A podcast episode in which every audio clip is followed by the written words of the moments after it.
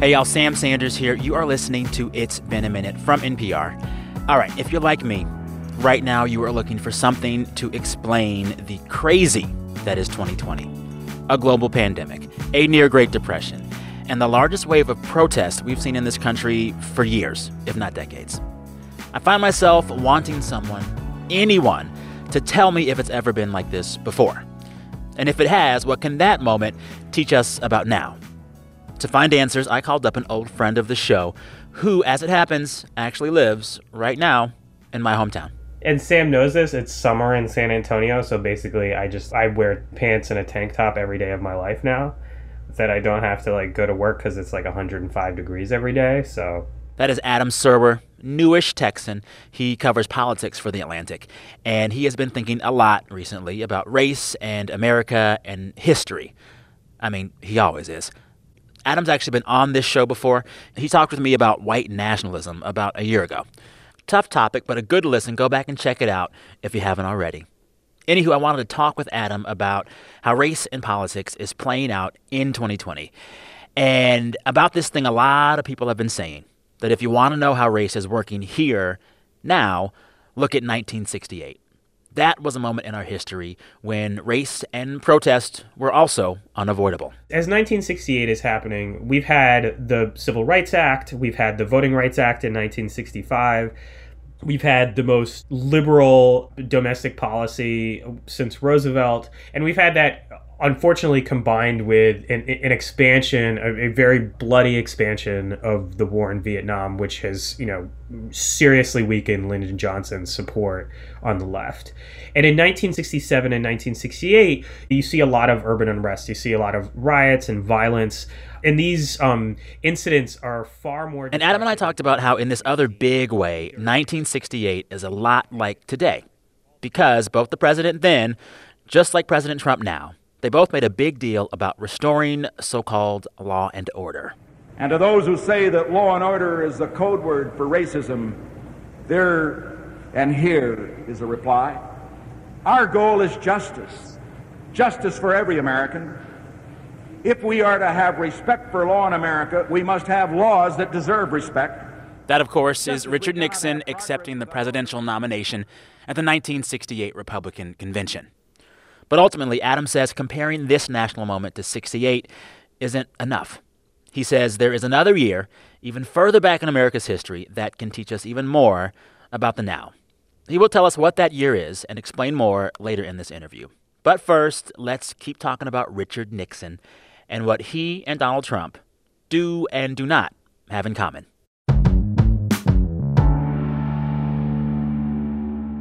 Talk a little bit about one of the big comparisons people make when they try to square 2020 with 1968. And it is uh, basically saying, well, Donald Trump is just a new version of what Richard Nixon was doing back then. They both use some of the same language, phrases like law and order, phrases like silent majority. But I'm sure that they aren't both exactly the same in how they've been dealing with this. Can you talk about what Nixon was doing then and how much it has in common with what Trump has been doing now for the last few years. Well, so Nixon was actually triangulating between liberal Democrat Hubert Humphrey and segregationist George Wallace.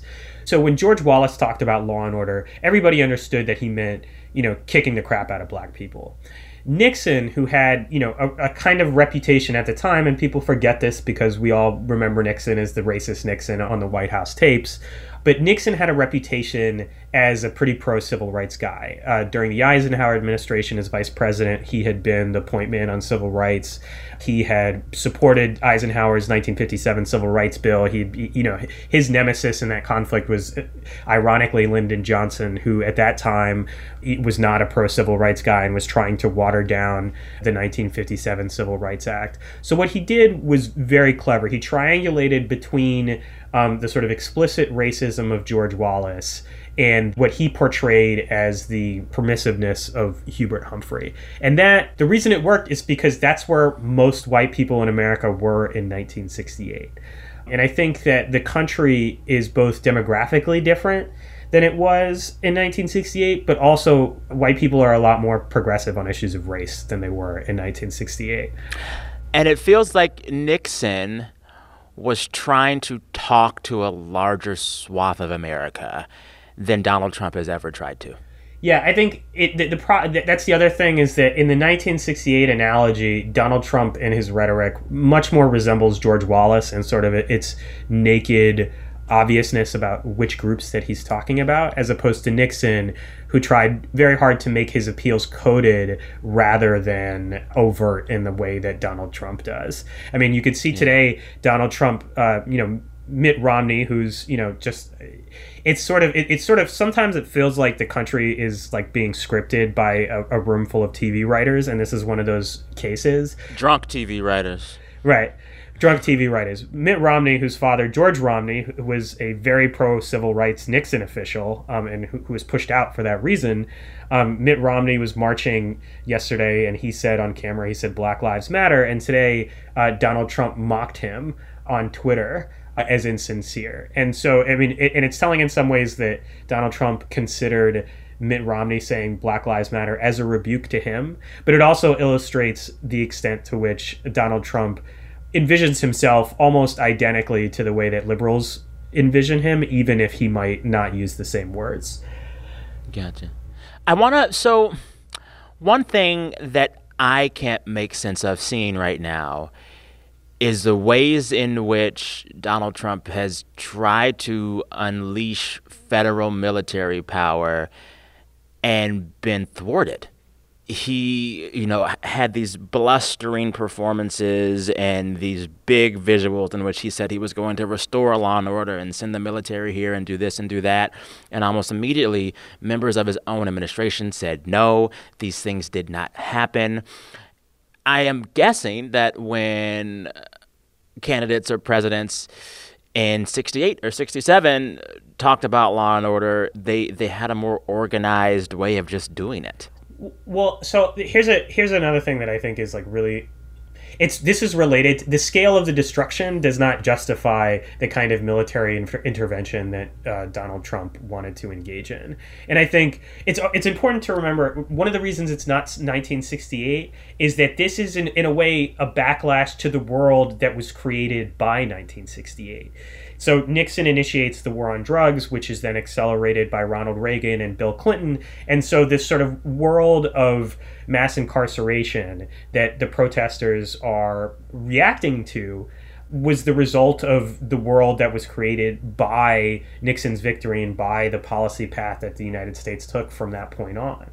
Um, it's not just that Donald Trump doesn't fit the analogy of a Nixon in 1968, it's that he he is dealing with the reaction to the policies that were created by 1968, or at least the path that we were placed on.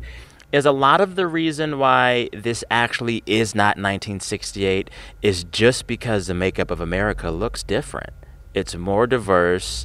It is there's more black people and brown people. There are more politically enfranchised minorities. It just can't go down that way again. So you have landed on a point that is extremely important, both for because it, it relates to Trump's success in 2016 and because it illustrates a difference in why it's not 1968. I mean, what, we've, I mean, the election of Obama, Trump was absolutely a backlash to the election of Obama, and Obama was himself a expression of the political power that you're talking about that the increasing political power both of black voters of hispanic voters and of racially liberal white people.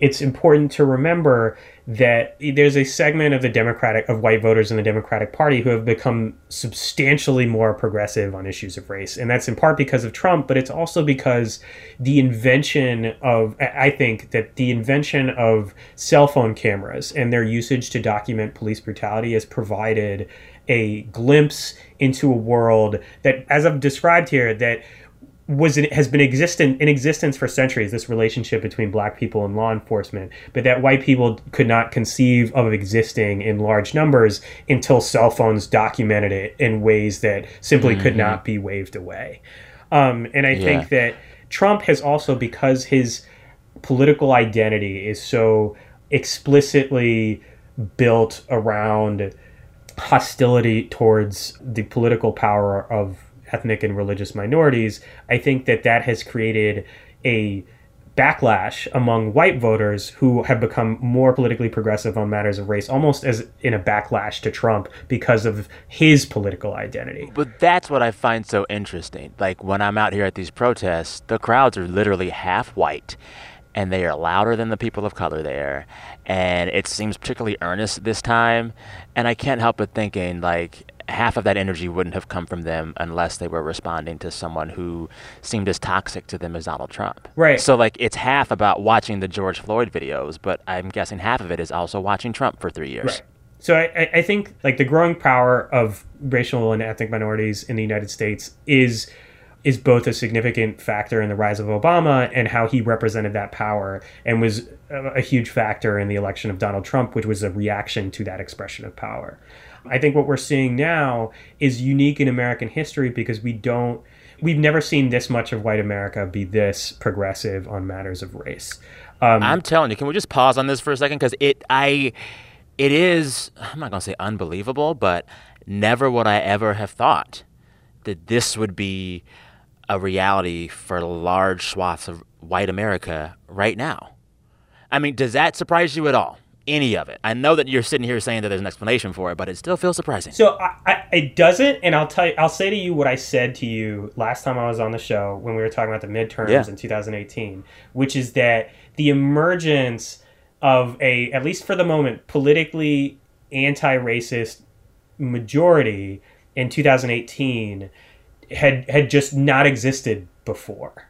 When, when you look at like what the, yeah. the kind of campaign that Donald Trump ran in the midterms where he sent the military every I mean it, we sort of almost forgot about this but he sent the military to the border for no reason mm-hmm. to sort of imply that he was willing to use deadly force against poor Central American migrants who he was characterizing as an invasion I mean th- this was an explicitly racist politics that was supposed to save the Republican majority in the House. And instead, they, they got like the biggest loss since Watergate.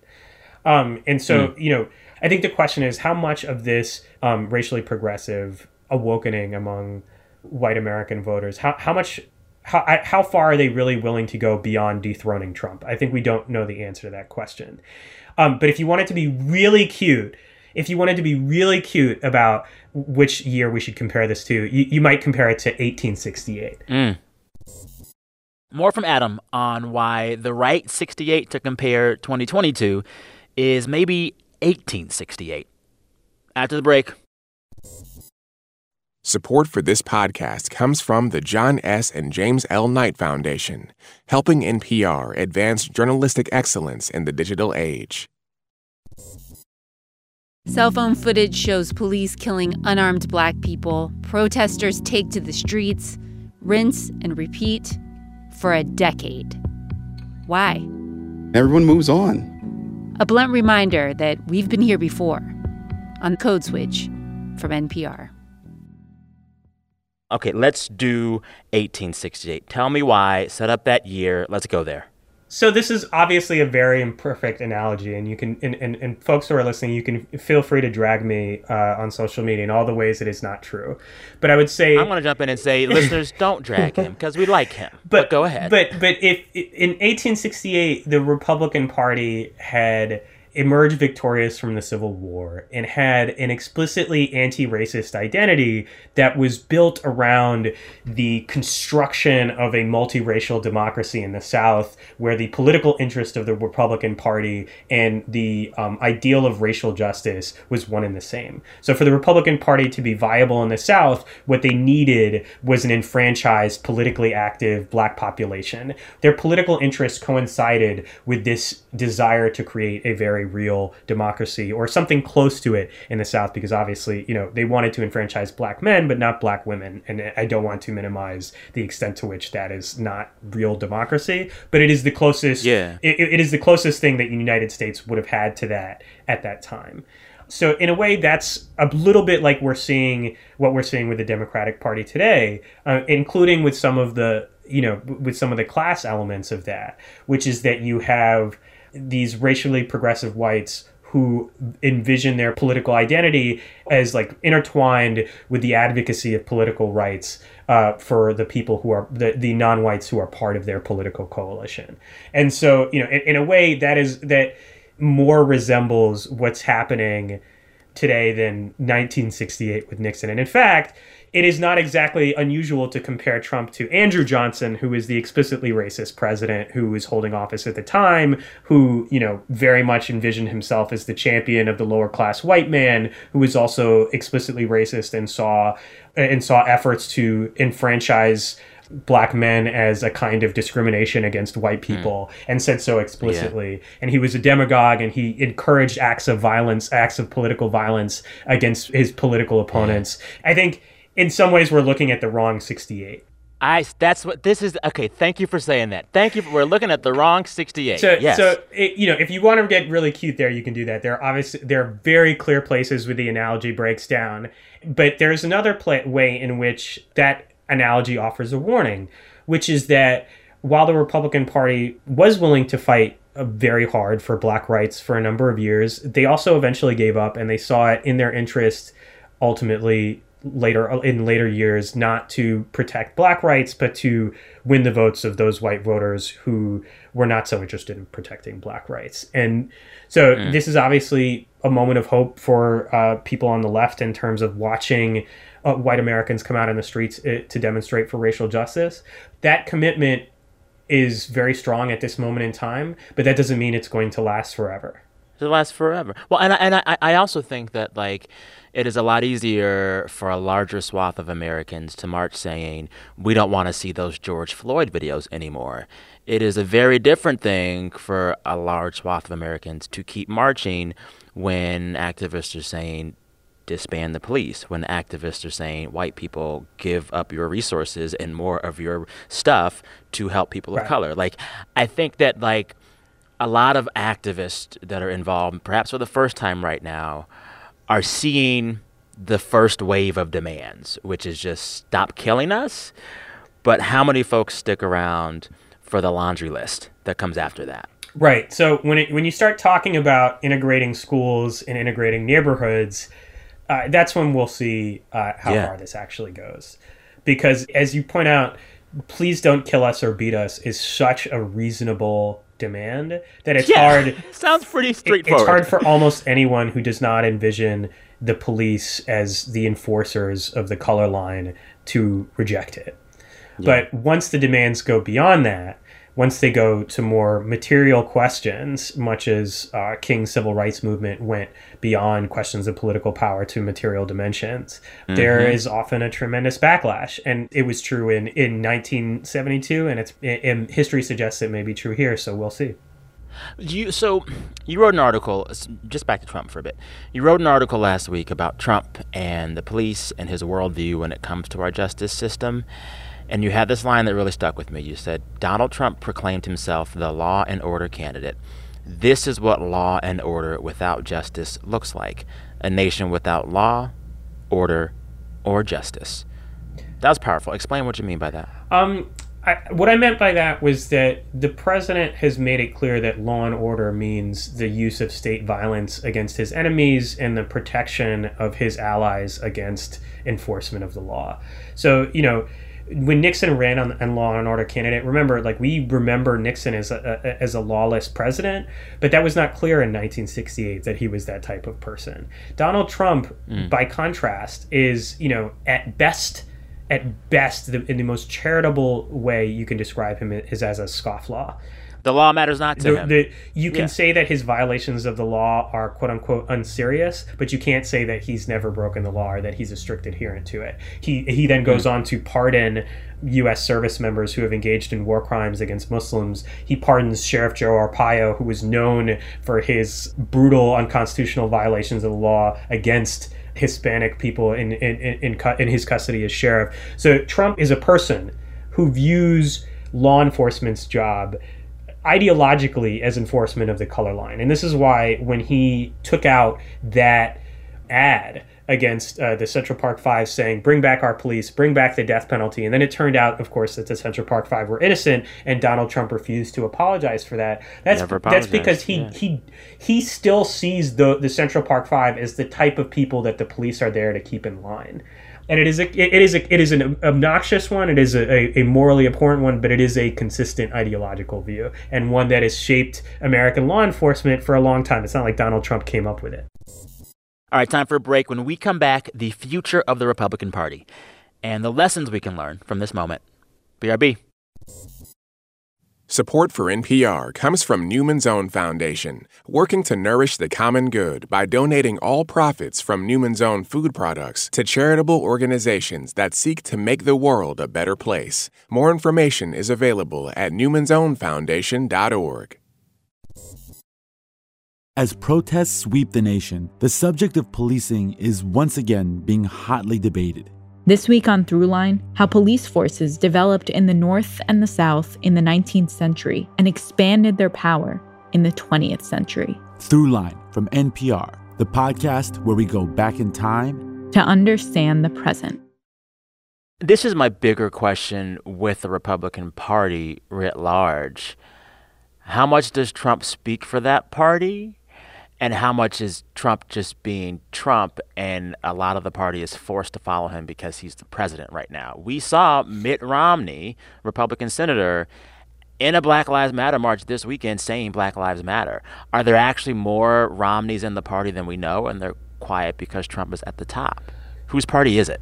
So I think that uh, Mitt Romney is an outlier uh, in the sense that he has a direct personal connection to the anti-racist history of the Republican Party um, through his father. Through his father, who was, as I said, a true believer in civil rights. I think that Mitt Romney is making a bet. I think that you know Tom Cotton and Ted Cruz and Josh Hawley are also making bets. They are making bets on what the future of the Republican Party is. If Trump loses big, I think that there will be a reevaluation of Trumpism as a viable political ideology. I don't think that it's possible for the Republican Party to turn away from white identity politics completely as long as the party remains as white as it is. Ultimately, a different kind of Republican Party has to come from integrating the Republican Party. Well, and also part of why the Republican Party has to rely on that kind of politics is by the way in which our elections are held. If you are trying to when these Midwestern states where it's all or nothing, and these are relatively small states in terms of population with mostly white people, you campaign a certain way. I think that's right, but I thought I also think that um, it is having a party that is.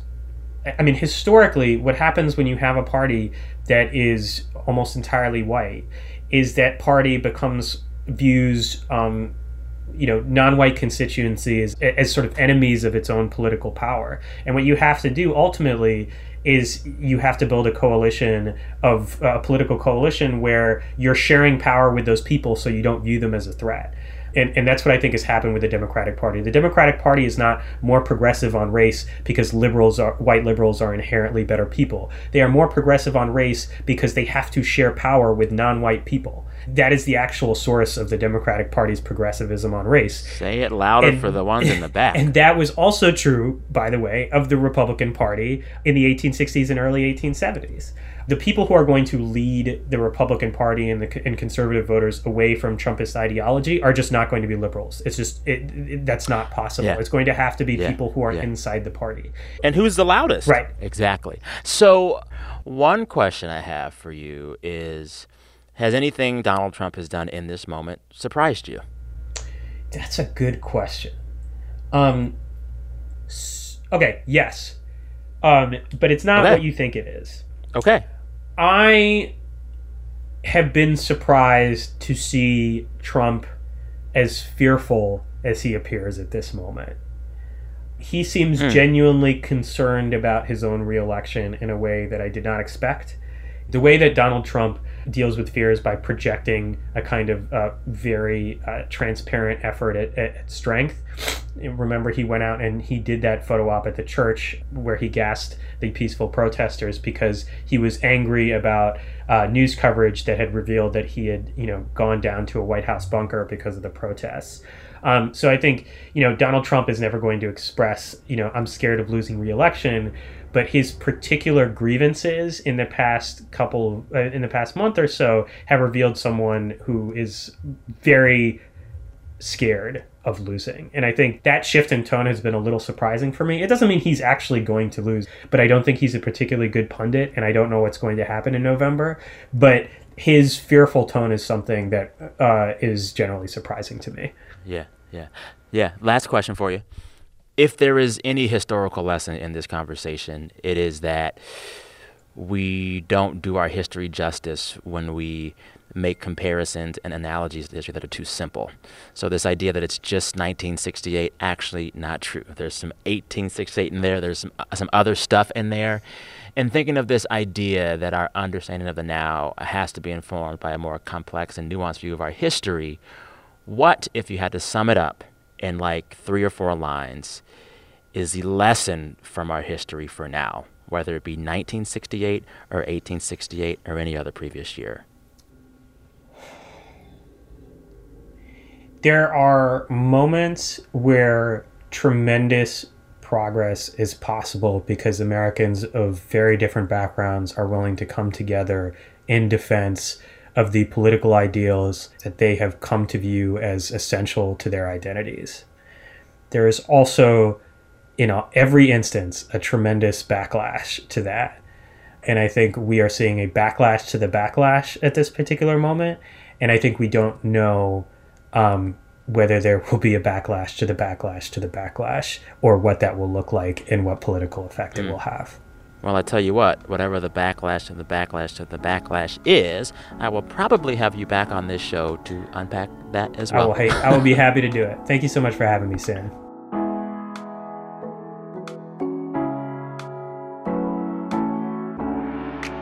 Thanks again to The Atlantic's Adam Serwer. Always a pleasure to chat with you, man. Come on back anytime. This episode was produced by Anjali Sastry with help from Hafsa Fatima. Our editor is Jordana Hochman. Listeners, till Friday, stay safe. Talk soon.